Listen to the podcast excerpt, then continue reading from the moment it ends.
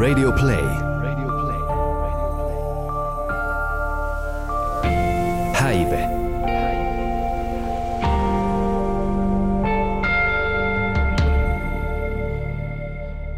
Tervetuloa Häive-podcastin pariin. Podcastiin, jossa vähän sukelletaan tuonne mielen syövereihin, mitä olemme tehneet tässä myös aikaisempien vieraiden kanssa. Ja nytten olen saanut suuren kunnian ja studioon saapunut nyrkkeilijä tähti Elina Gustafsson. Moikka Elina. Moikka. Eikö se olekin näin, että sulla on myös lempinimiä? Onko se tämä Ellu G?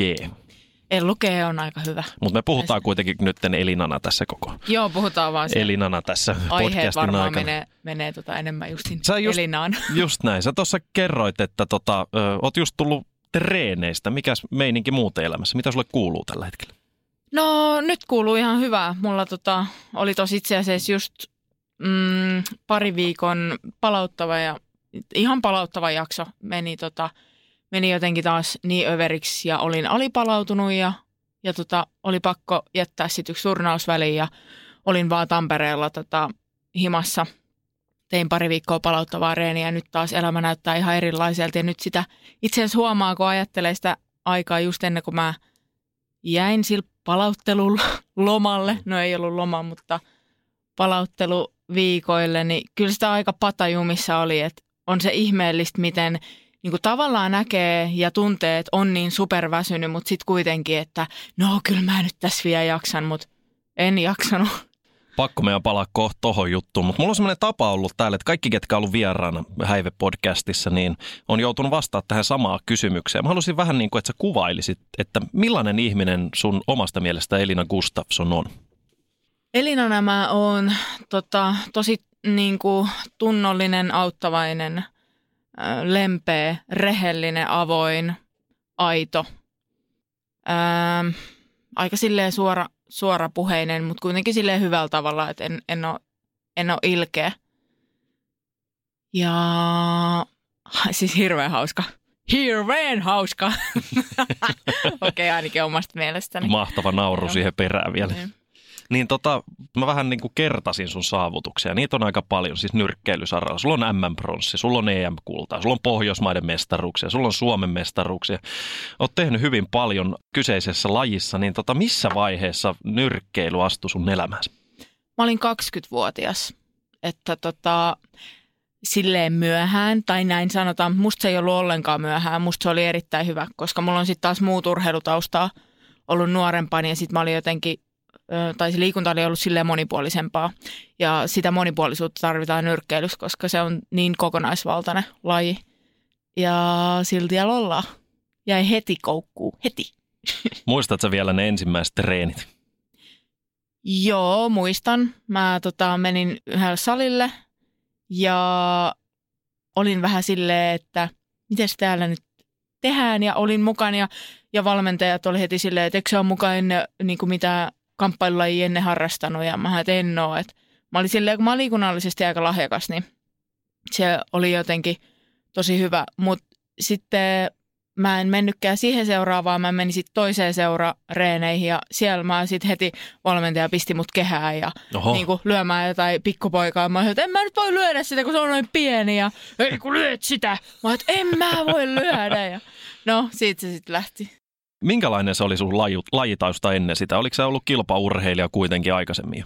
No siis mä pelasin kymmenen vuotta jalkapalloa ja sitten on ollut siis salibändiä ja öö, no siis vähän kaikkia lajeja on, on niin kuin pelannut paljon ja on niin kuin aina ollut kaikissa koulun tota, joukkueissa, mitä ikin sitten on ollutkaan ja on joskus jopa suunnistanut ja telinevoimistelua ja ihan pienen ja mutta tota, ne oli vähän semmoisia lyhkäisempiä settejä sitten ja kuntosali ja, ja tota, joo, vähän, siis tosi monipuolisesti on aina, aina tehnyt. Et Mähän, mä oon kasvanut metsä- ja peltojen keskellä, niin, niin kuin siellä, sieltä asti on pienen asti niin kuin karannut siellä metsällä, metsässä ja pelloilla, niin se on myös niin kuin taannut sen, että on tullut sitä motoriikkaa ja tiedät, se on kehittynyt niin kuin hyvin liikunnalliseksi.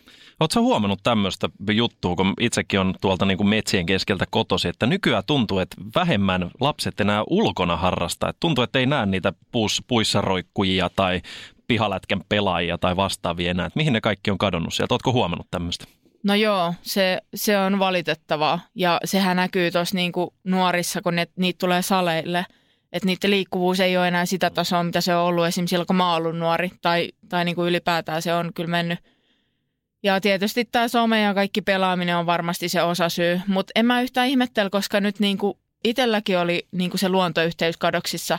Löysin sen takas vasta tota, nyt on kahden viikon breikillä, mikä mulla oli niin kuin palauttavaa, että mä menin metsään ja mä tajusin, että tämä on puuttunut mun, niin kuin, mun arjesta, Wow. koska se on, se on kuitenkin sitä mielelle ja keholle kaikista eniten palauttavinta ja hermostolle rauhoittavinta, niin se on tosi tärkeä. Ja on nyt ottanut sen ihan reeni sanoin coachille, että mun täytyy päästä kaksi-kolme kertaa viikossa niin kuin reenaamaan mettää, että se on Ihanan nyt mun kuulosta. reeni, reeniohjelmassa. Tuosta on ollut aika paljon puhetta justiin, että semmoista niin kuin mindfulnessia myös liikunnan muodossa, että ei Just mennä sinne näin. salille juoksumatolle, vaan painellaan Kyllä, sinne. Ja nykyään varsinkin pääkaupunkiseudulla on myös paljon ulkoliikuntapaikkoja, missä Joo. pääsee vetämään ihan oikeata kehojumppaa.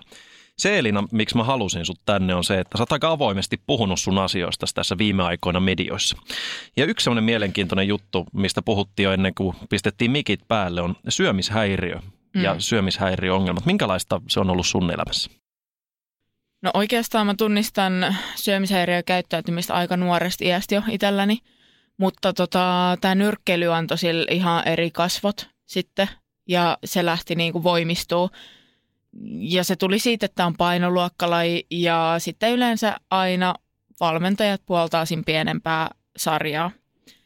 Ja tota, sitten mulle ei annettu mitään ohjeita muuta kuin lähinnä se, että lahduttaminen on helppoa, kun lakkaa syömästä ja niin kuin, se, sehän oli vähän vitsi, mutta siis Mm. silleen, että mä otan sen 20 niin todesta, että kun ei ole muuta ja ei ollut sitä tietoa sillai, silloin, niin tota, sitten se lähti siitä, että sit mul, musta tuli tosi semmoinen tarkka, tarkka sen syömisen kanssa, että tuli kaikki superfoodit. Mä olin silleen, että mä haluan, pystyn puustaa näillä adaptogeeneilla ja kaikilla niin kuin tätä, että mä saan enemmän Mm. reenitehoja ja näin. Ja sitten pikkuhiljaa se normiruoka jäi, että mä elin vaan niin kuin tyyliin niillä superfoodeilla. Sitten mä paastosin, mä, mulla oli pätkäpaastoja ja ketoosia ja mä olin tosi aliravittu ja silti mä reenasin kaksi kertaa päivässä ja niin kuin tosi kovaa menin koko ajan ja muutenkin menin vaan niin kuin semmoisen suorittajamuodilla ja nuoruuden raivolla vaan eteenpäin ja niin kuin se tahto oli niin kova päästä huipulle ja kaikkea. Ja sitten 2015 se kosahti silleen, että kroppa oli ollut niin kauan jo aliravittu, että se ei enää kestänyt ja mä turpasin yhden turnauksen jälkeen, jäl, jälkeen tota, 10 kiloa ihan muutamassa viikossa ja, ja tota, sekä ei oikeastaan tavallaan vielä mua oikein herättänyt. Mä vaan mietin, että mitä tässä tapahtuu. Et mulla on myös se niin syöminen ollut silleen, se syömishäiriö, että on ollut just tosi semmoista ortoreksiaa, että mm. se on mennyt niin kuin ihan tosi, niin kuin, että se ruoka on ollut yliterveellistä. Sitten se on tietysti tuonut, koska on ollut niin aliravittu, niin se on tuonut ahmimishäiriöä siihen kylkeen ja se on nykyään, mä pystyn niin kuin tosi hyvin hallitsemaan sitä jo, mutta mä en vielä sanoisi, että se on mulla kokonaan vielä pois. Että mä huomaan, että se helposti menee, menee siihen varsinkin tunnepuolelle, jos niin kuin tapahtuu jotain, niin voi tulla semmoisia pieniä tota, öö, semmoista pientä ahmintaa, mutta se ei niin kuin luojan kiitos mene enää niin pahaksi, mitä se on mennyt silloin. Että joskus mä oon ihan silleen, että mä oon tullut jostain turnauksessa vetänyt kahdet kilot painoa, koska se, se painonveto oli niin kuin, oli tosi raju koko ajan. Niin tota, sitten turnaukseen päätyttyy, mä aloin ahmia ja mä ahmein niin kauan oikeastaan varmaan melkein, kun piti alkaa seuraavaa painonvetoa. Ja mehän kilpaillaan aika usein niin kuin kerran kaksi kuukaudessa, niin sehän oli niin kuin semmoista jatkuvaa jojoilua. Miten yleistä toi on varsinkin, saatiin että niin kuin nyrkkeilyn piirissä, mutta myös muuten huippuurheilussa? Mä sanoisin, että liian yleistä.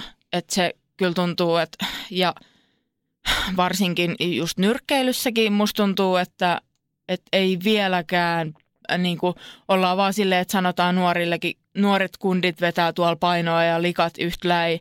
Ja musta se on tosi huolestuttavaa ja mä haluaisin puuttua joka ikiseen asiaan, mutta tavallaan se ei ole mun asia, mutta mä koitan sitten aina välillä vaan silleen, että ootko miettinyt, että olisiko ja Mm. miten sä syöt ja koitan vähän silleen ja sanoa, niin kuin kertoa sen oman kokemuksen kautta, että joo mä tiedän tonne, että mulla on ollut tota samaa. Mutta joo, siis ihan tosi, tosi paljon on nyrkkeilys ja siis musta tuntuu, että lajista riippumatta, mm. niin sitä on varsinkin siis jos se on painoluokkalaji tai jotenkin, että jossain yleisurheilussakin on niinku pienet vaatteet tai että missä niinku, miss se keho, tai sitten semmoiset lajit, mistä täytyisi olla niinku mahdollisimman mm. kevyt, niin onhan nämä niinku, nämä ruokkii sitä, jos on taipumusta syömishäiriöä tai on sen taustainen tai se on joskus ollut, niin Kyllä se sieltä koet sä, sen niin, että niin kuin urheilijoilla ylipäätään niin ei ole tukea tuossa asiassa, saati tietoa, että voisiko siihen jotenkin puuttua, että mitkä sellaisia keinoja, miten, miten urheilijat voitaisiin auttaa näissä asioissa?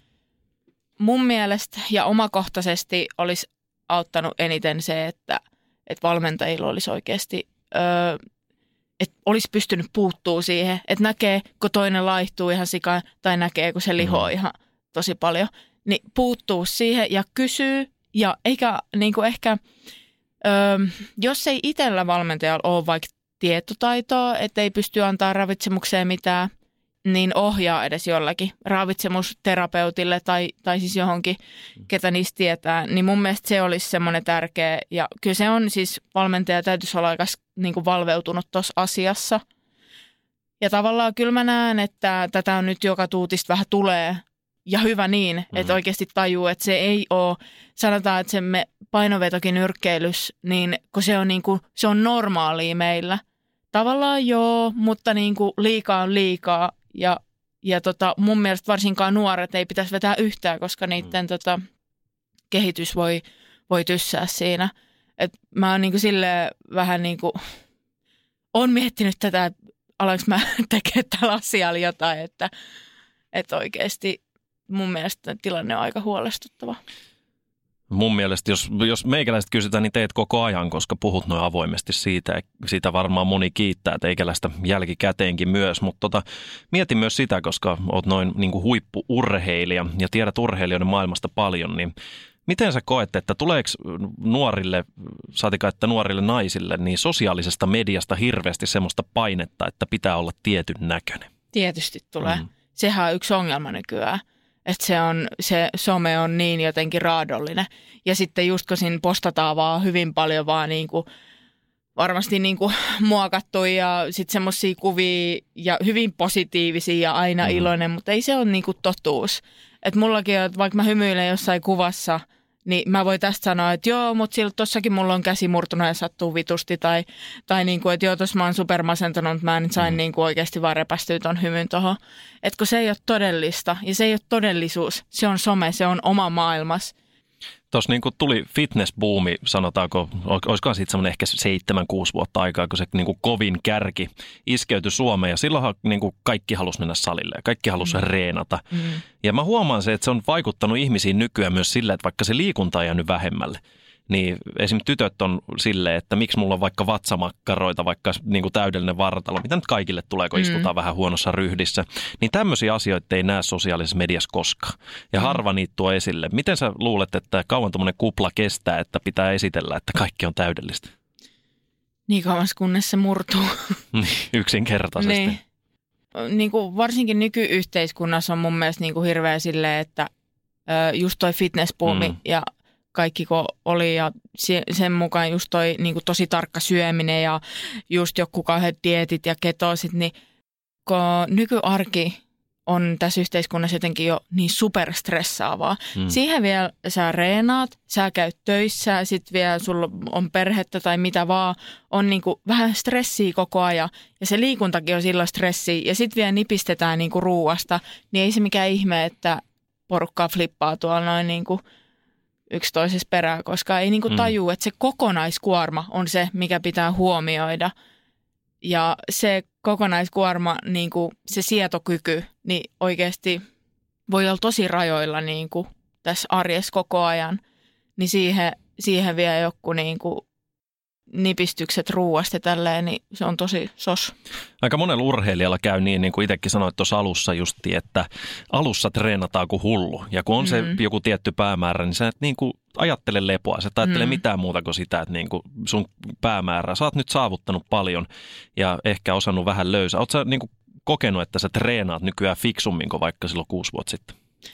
Tosi paljon, joo. Mm. Siis onhan mä kasvanut urheilijan tässä niin kuin joka vuosi tosi paljon, mutta täytyy sanoa, että äh, musta tuntuu, että ihan vasta niin kuin, se on, alkaa oikeasti helpottaa ja nyt selkeentyy, että, että tota, just, että se kokonaiskuorma ei mene överiksi, niin tota, ihan tämän vuoden puolella puolella vasta niin kuin, se on niin helppoa mm. treenata, tiedätkö ja sitten varsinkin ei pidä yleistää, mutta se on pikkasen ehkä vielä vaikeampaa naisille se, että se levon niin kuin merkitys.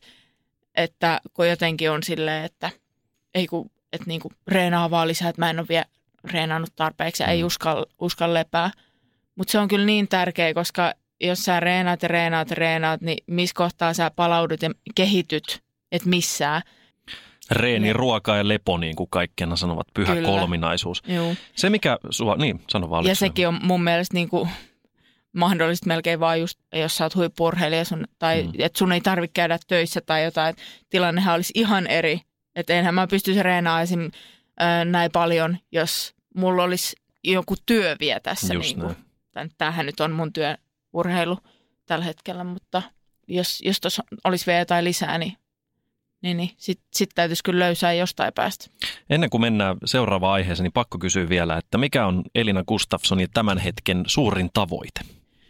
Suurin tavoite on ehkä just toi niinku, öö, semmoinen tota, luottamus siihen tekemiseen. Ja niinku just koko ajan vähän sitä, että mä, mä nyt luotan tähän prosessiin ja että tämä toimii ja, se, ja onnellisuus – ja sitten se tota, tietysti haluaa vielä tältä urheiluuralta vielä niin kuin, Tokiohan mulla on 2020 on se mun päämäärä tällä hetkellä ja ekat olympiakarsinat on syksyllä.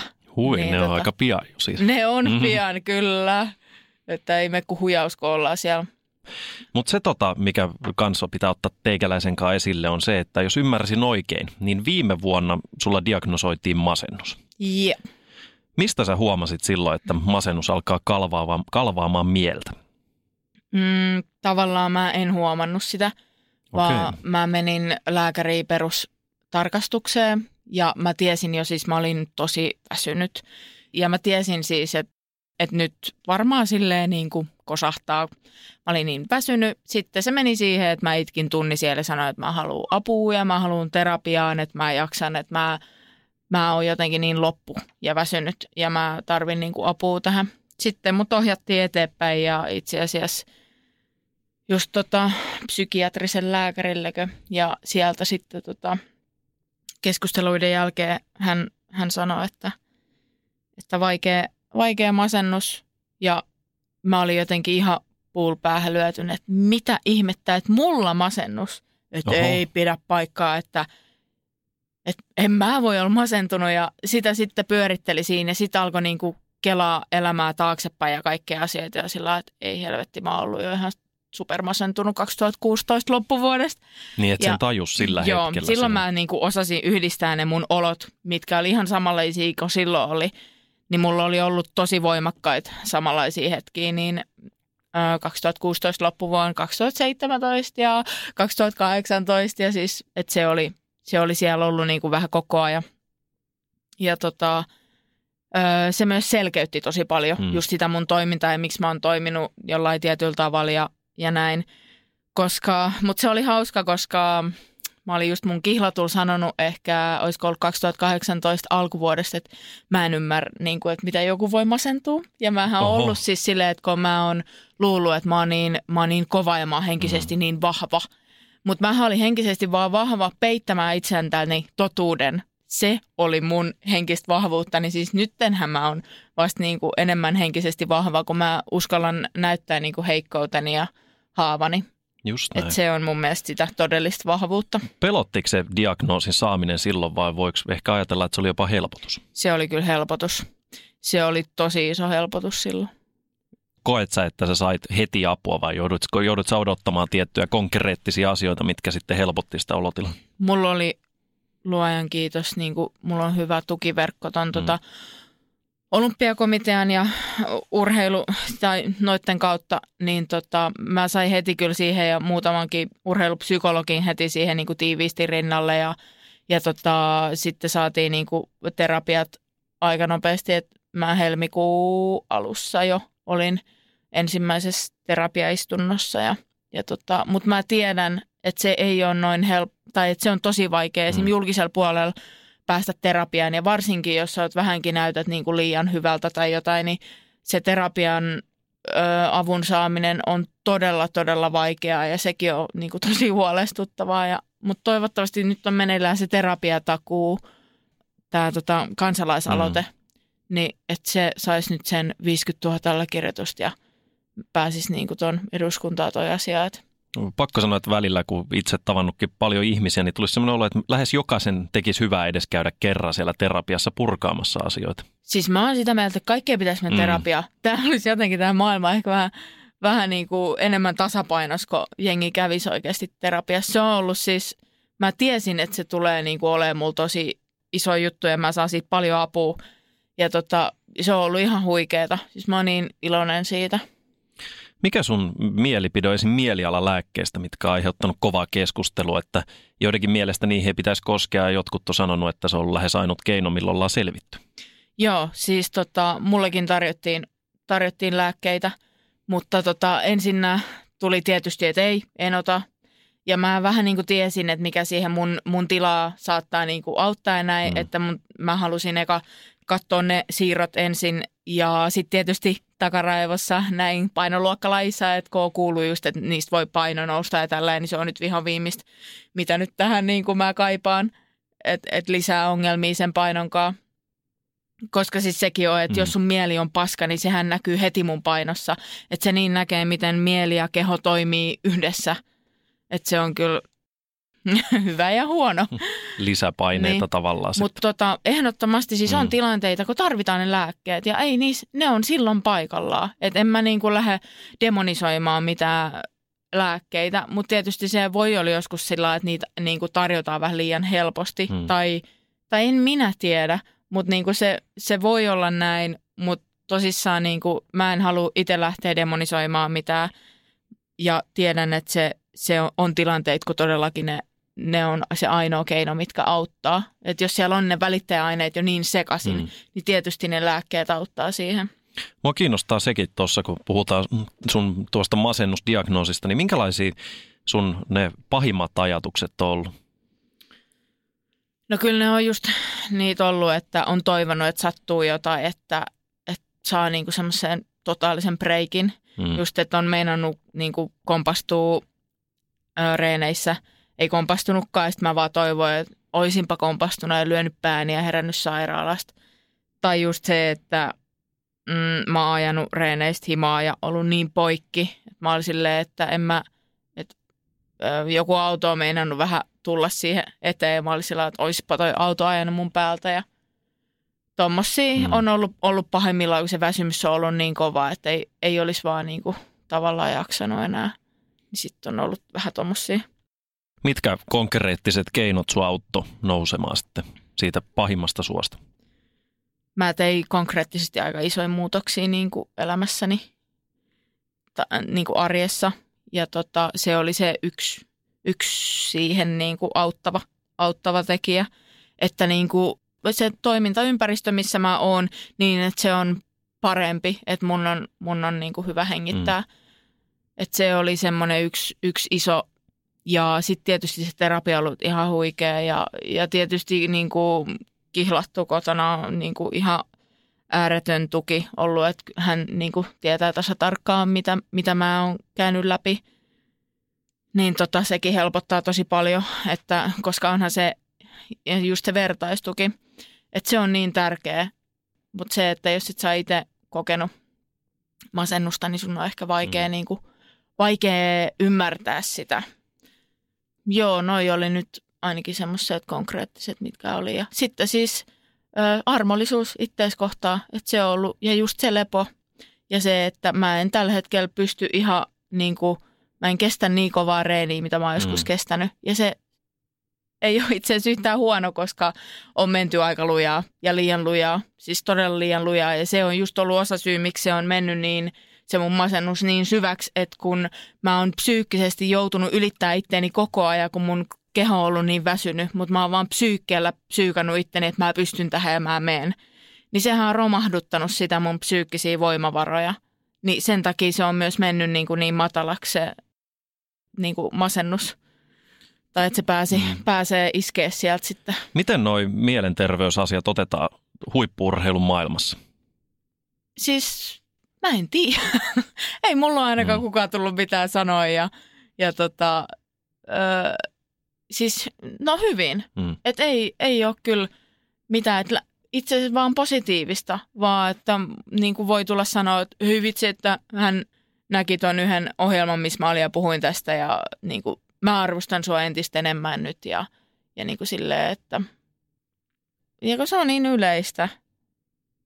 Miten sä koet sitten ylipäätään, kun oot itsekin? Arvo, arvostan siis suuresti sitä, että puhut asioista näin julkisesti ja näin avoimesti miten moni muukin podcastin vieressä. Se on hienoa, koska ihmiset, joita seurataan ja kertoo näitä asioita, niin se lisää aina keskustelua ja sitä niin kuin tietynlaista hyväksyntää, mikä mm. ehkä Suomessa on välillä vähän jotenkin vielä. hieman. Se, hieman, joo. Pienen stigman al- Juuri vielä. näin. Mutta siis, miten sä koet julkisen puhumisen? Että oliko se alussa vaikeaa vai osasit sä heti tuoda näitä asioita esille?